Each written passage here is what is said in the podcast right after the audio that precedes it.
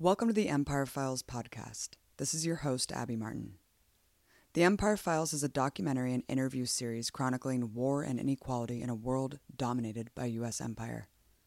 Every week on Telesur English, we'll bring you original content about how the U.S. empire is shaping our daily lives and the world at large. Complete episodes can be found on the empirefiles.tv, on our Empire Files YouTube channel, Empire Files, or on the Telesur English YouTube channel in the playlist The Empire Files.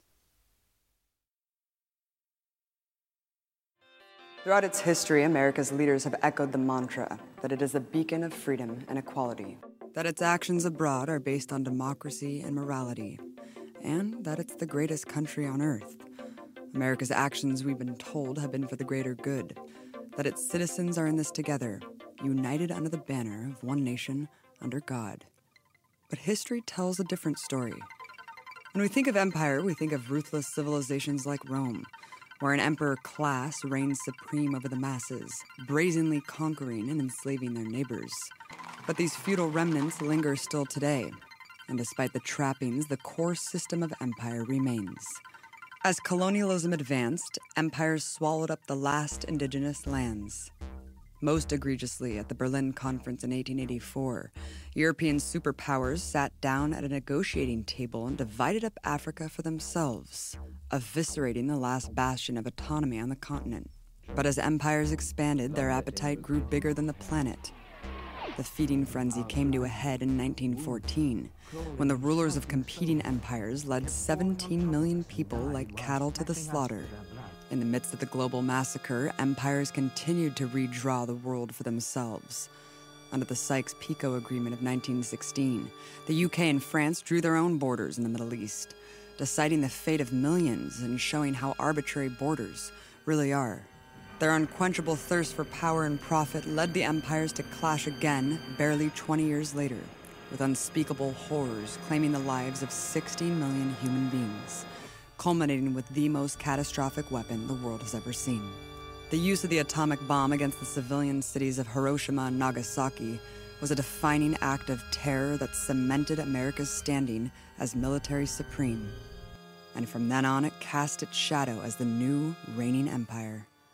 The centers of the world's powers were left decimated, except one. And the victor built a new order under its hegemony. A club of empires formed in its aftermath, united against a common enemy self determination. In 1949, the US, Canada, and 10 European states formed NATO, insisting it was a defensive alliance. Yet NATO has carried out a strategy of containment through countless wars of aggression. For Saddam Hussein, possession of the world's most deadly weapons is the ultimate trump card, the one he must hold to fulfill his ambition.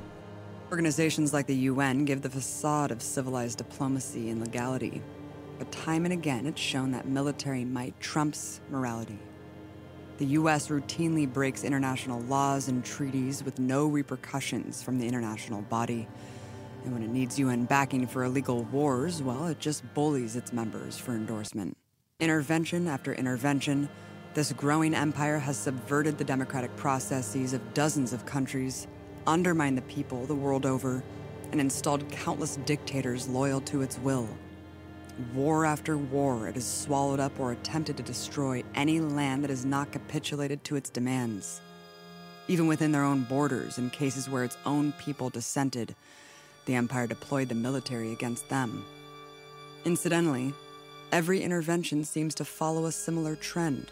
In Latin America alone, the U.S. military has intervened 56 times to determine the destiny of other nations. But let's just look at three examples. In 1944, a revolution in Guatemala overthrew U.S. backed dictator Jorge Ubico and elected Juan Jose Arevalo in the first free elections but his progressive reforms offended the United Fruit Company and other corporations' rule of the island. So, after bombing Guatemala City, President Truman authorized the overthrow of Arevalo's democratically elected successor, Jacobo Arbenz, in 1952. The brutal display marked the beginning of a 36 year civil war ruled by U.S. backed dictators and death squads, where 200,000 Guatemalans were killed. In the Dominican Republic, the people democratically elected Juan Bosch to power in 1962 after being ruled by a U.S. trained dictator for 31 years, whose reign is considered one of the bloodiest in all of the Americas. Just one year later, Bosch was overthrown by a U.S. supported fascist military coup. But growing resistance led President Johnson to deploy more than 22,000 troops in the DR in 1965, killing 3,000 people and enabling the military occupation to continue for decades. Then there's Chile, where the U.S. spent $6 million to undermine leftist leader Salvador Allende before he was even elected in 1970. A mass movement of people backing Allende's progressive reforms terrified the establishment, so a bloody CIA coup ensued, followed by a 17 year military dictatorship by the notoriously heinous Pinochet, who carried out a reign of terror, torturing 28,000, executing 2,279, and leaving countless disappeared. The U.S. rarely leaves any country it intervenes in. Now, there's an estimated 800 military bases around the world, spanning 63 countries officially. An absurd 179 exist in Germany alone. Yet the number is over 70 when you count anywhere with a sizable troop presence or combat operations. And broadening the definition to any U.S. troop presence encompasses virtually every country on Earth. I sat down with David Vine, anthropology professor at American University and author of Base Nation. You would think it wouldn't be that hard the Pentagon actually does put together a list every year, and by the Pentagon's count, there are 686 bases outside the 50 states in Washington, D.C.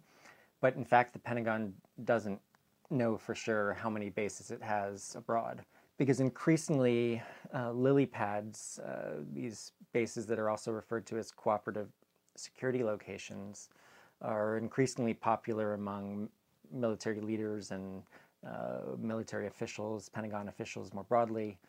And they are specifically designed um, often to obscure the presence of the United States in countries that, where if it was known that the United States base was present, they would face wide opposition.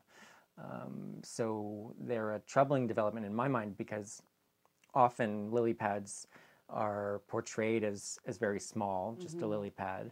Uh, and the, one of the clear patterns of our base network overseas is that once a base is in place, uh, they have a tendency to expand, uh, expand dramatically in some cases. So a base that might be portrayed as, as small and quite limited uh, in a matter of years or decades can become a billion dollar base. The Americans are told, as you just mentioned, that these bases are needed to protect our national security interests. Uh, you argue the opposite is true in your book through extensive research. Why?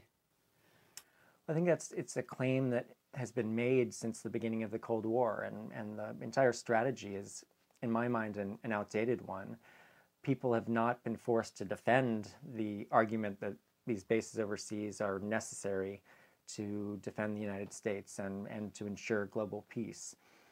These bases, uh, all too often, are actually increasing military tensions. Uh, I think it's worth considering for uh, people in the United States how we would feel with a foreign base on our soil or a single foreign base anywhere near the borders of the United States. You've made several case studies in your book just about the way militarism affects communities, not just the way it threatens U.S. national security and maybe American citizens, but all the cultures around the world that are being undermined by militaristic presence there talk about Okinawa, Japan, because you mentioned in your book, it's not that there's bases there, it's that the entire island is essentially one giant base. In Okinawa, in particular, incidents of rape, murder, um, accidents involving military personnel that, of course, naturally uh, inflame local uh, anger and, and, and lead to what have been unprecedented protests in, in Okinawa. People upset about the way they're being treated by what they often see as an occupying force. And it's worth remembering that the US military formally occupied Okinawa and ruled Okinawa as essentially a colony of the United States until 1972, and at which point the island was returned to Japan, um, but many people feel like the occupation has never ended. I wanted to speak on Guantanamo Bay. I think this is one of the most absurd examples, not only because of the detention facility, infamously, It's a perpetual occupation of a sovereign land, and for over 50 years, um, you know, wasn't they weren't even cashing the rent checks for for the base. And then Raul Castro, once this normalized relations dialogue is happening, he says, "Give us back Guantanamo," and we have our government saying it's off the table. In in most cases, uh, the United States is able to disguise occupation mm-hmm. through pressuring local elites, um, through the, the money expended to maintain the bases that, that keep people, enough people, enough elites happy. In Cuba, we see a just very transparent colonialist, imperialist occupation of a foreign land that's been going on since U.S. leaders were unabashed about declaring the United States an empire. Um, you know, the turn of the 19th to 20th century, uh, there was great pride among U.S. leaders in developing a collection of colonies and, and effectively controlling countries like Cuba, even though they weren't formally part of the United States. And this policy has essentially remained in place and, and is another egregious example of how our bases are, are all too often fundamentally undemocratic and are in direct contradiction to the, I think, the highest ideals of democracy that I think many of us in the United States would like to hold up. You also talk in your book extensively about the hypocrisy of, of this human rights rhetoric when it comes to U.S. cooperation with countries that are hosting U.S. bases. So often, U.S. leaders have trumpeted the bases as spreading democracy and, and, and a force for, for good and for uh, democracy in the world when there's also a clear preference that we see the U.S. military having for maintaining bases in undemocratic countries, in rep- uh, countries ruled by repressive regimes.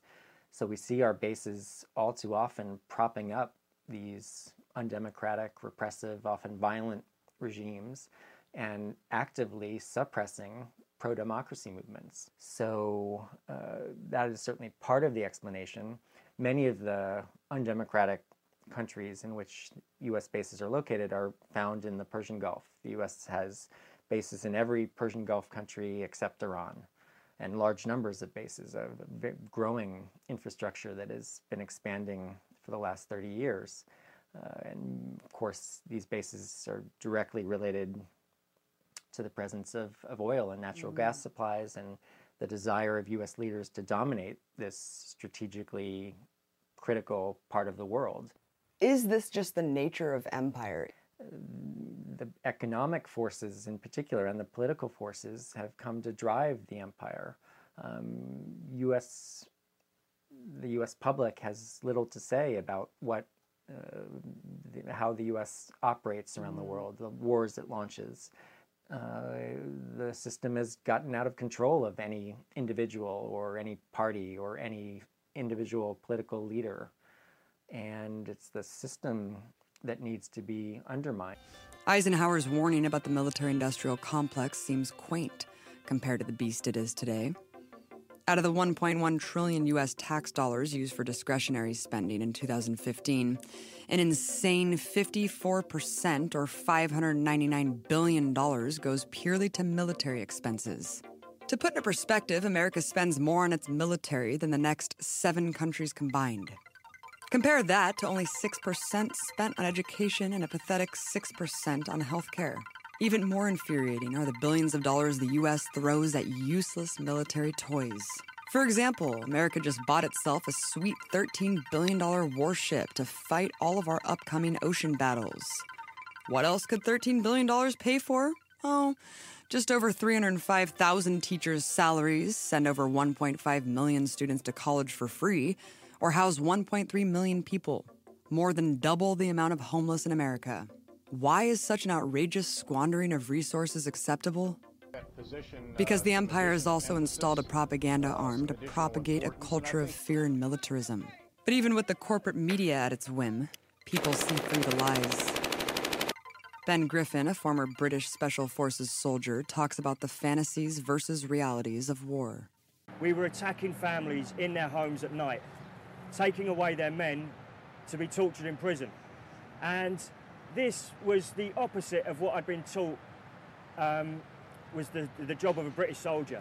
So when I was a kid, all the films and the comic books and the stories were about us as the good guys and the Germans and the Japanese as the bad guys. Very simplistic, but it was the Germans that um, captured the Jews and, and carried out a genocide on the Jews. It was the Japanese who treated prisoners of war badly. But here we were in Iraq doing something that looks the same as that. And you know, you talked about raiding homes, horrifying uh, tactics that were being employed. What other things did you see on the ground that completely contradicted what the establishment was telling the world what was going on? Yeah, I suppose my overall impression of Baghdad and the area around it at the time was this was a gold rush period.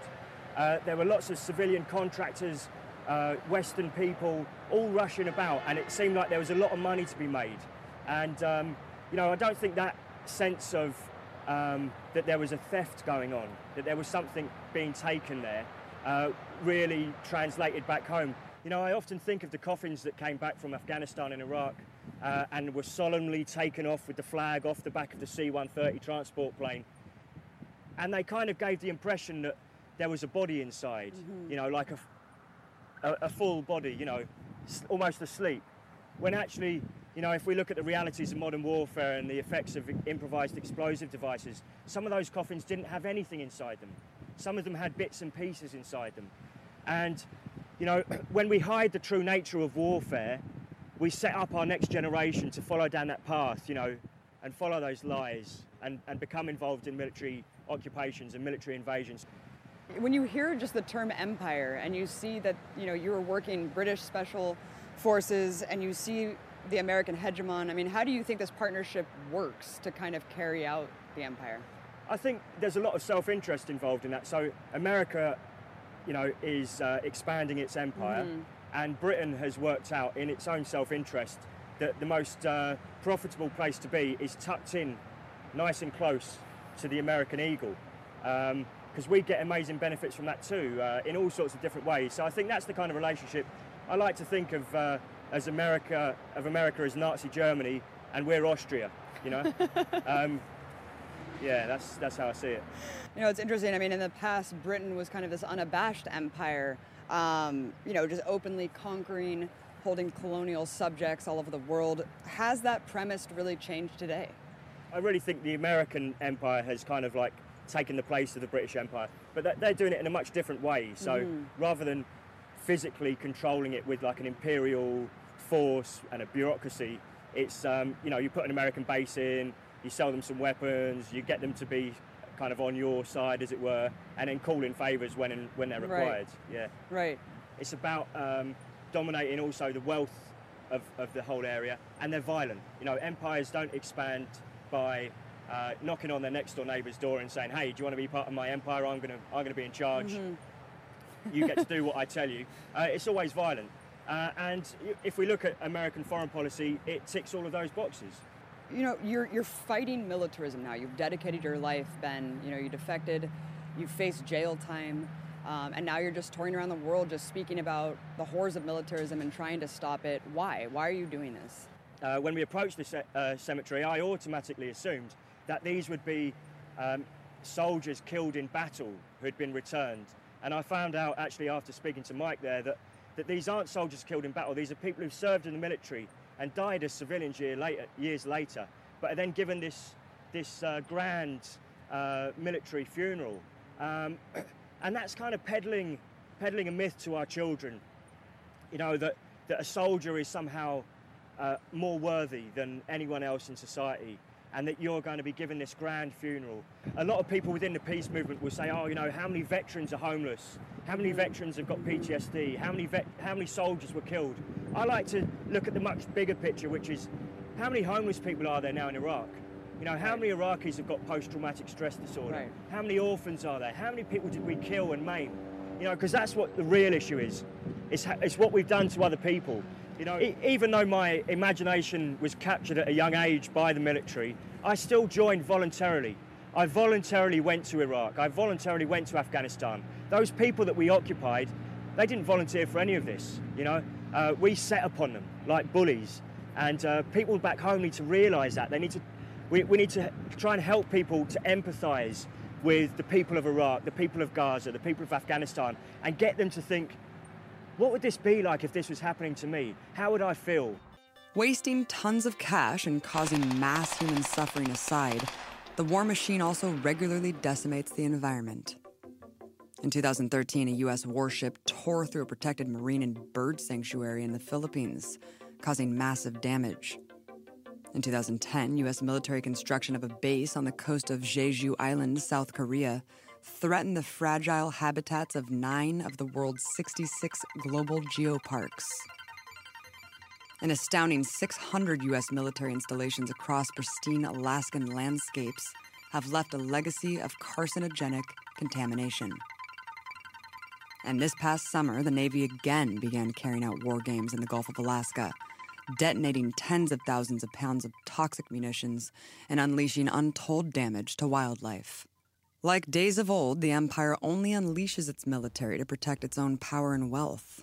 It uses it as a battering ram for its economic policies and deploys a transnational corporate capitalist power structure, which prioritizes profit over the welfare of the planet. Through extortion and subjugation, organizations like the International Monetary Fund and the World Bank have created new forms of debt slavery and colonialism.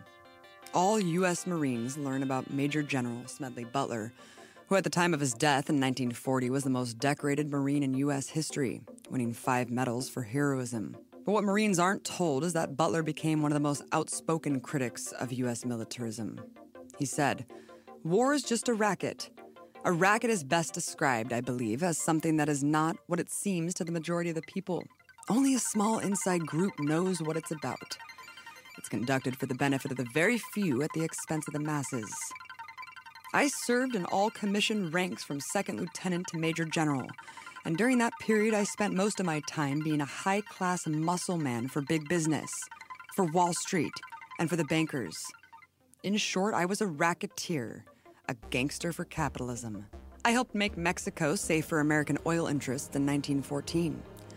I helped make Haiti and Cuba a decent place for the National City Bank boys to collect revenues in. I helped in the raping of half a dozen Central American republics for the benefits of Wall Street.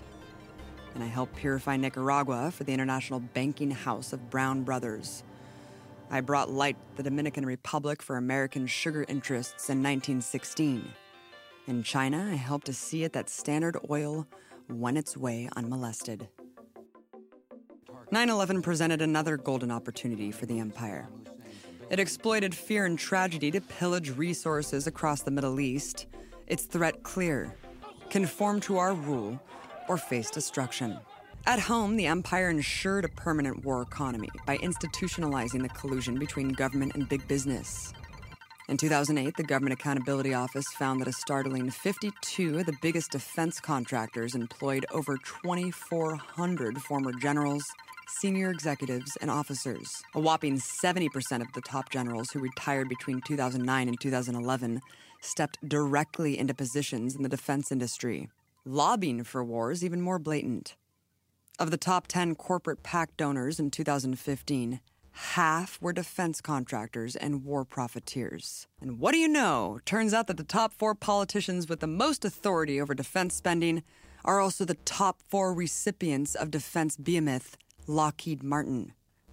The bedrock of America is the myth of democracy, that somehow empire will dismantle itself if the right leaders are elected.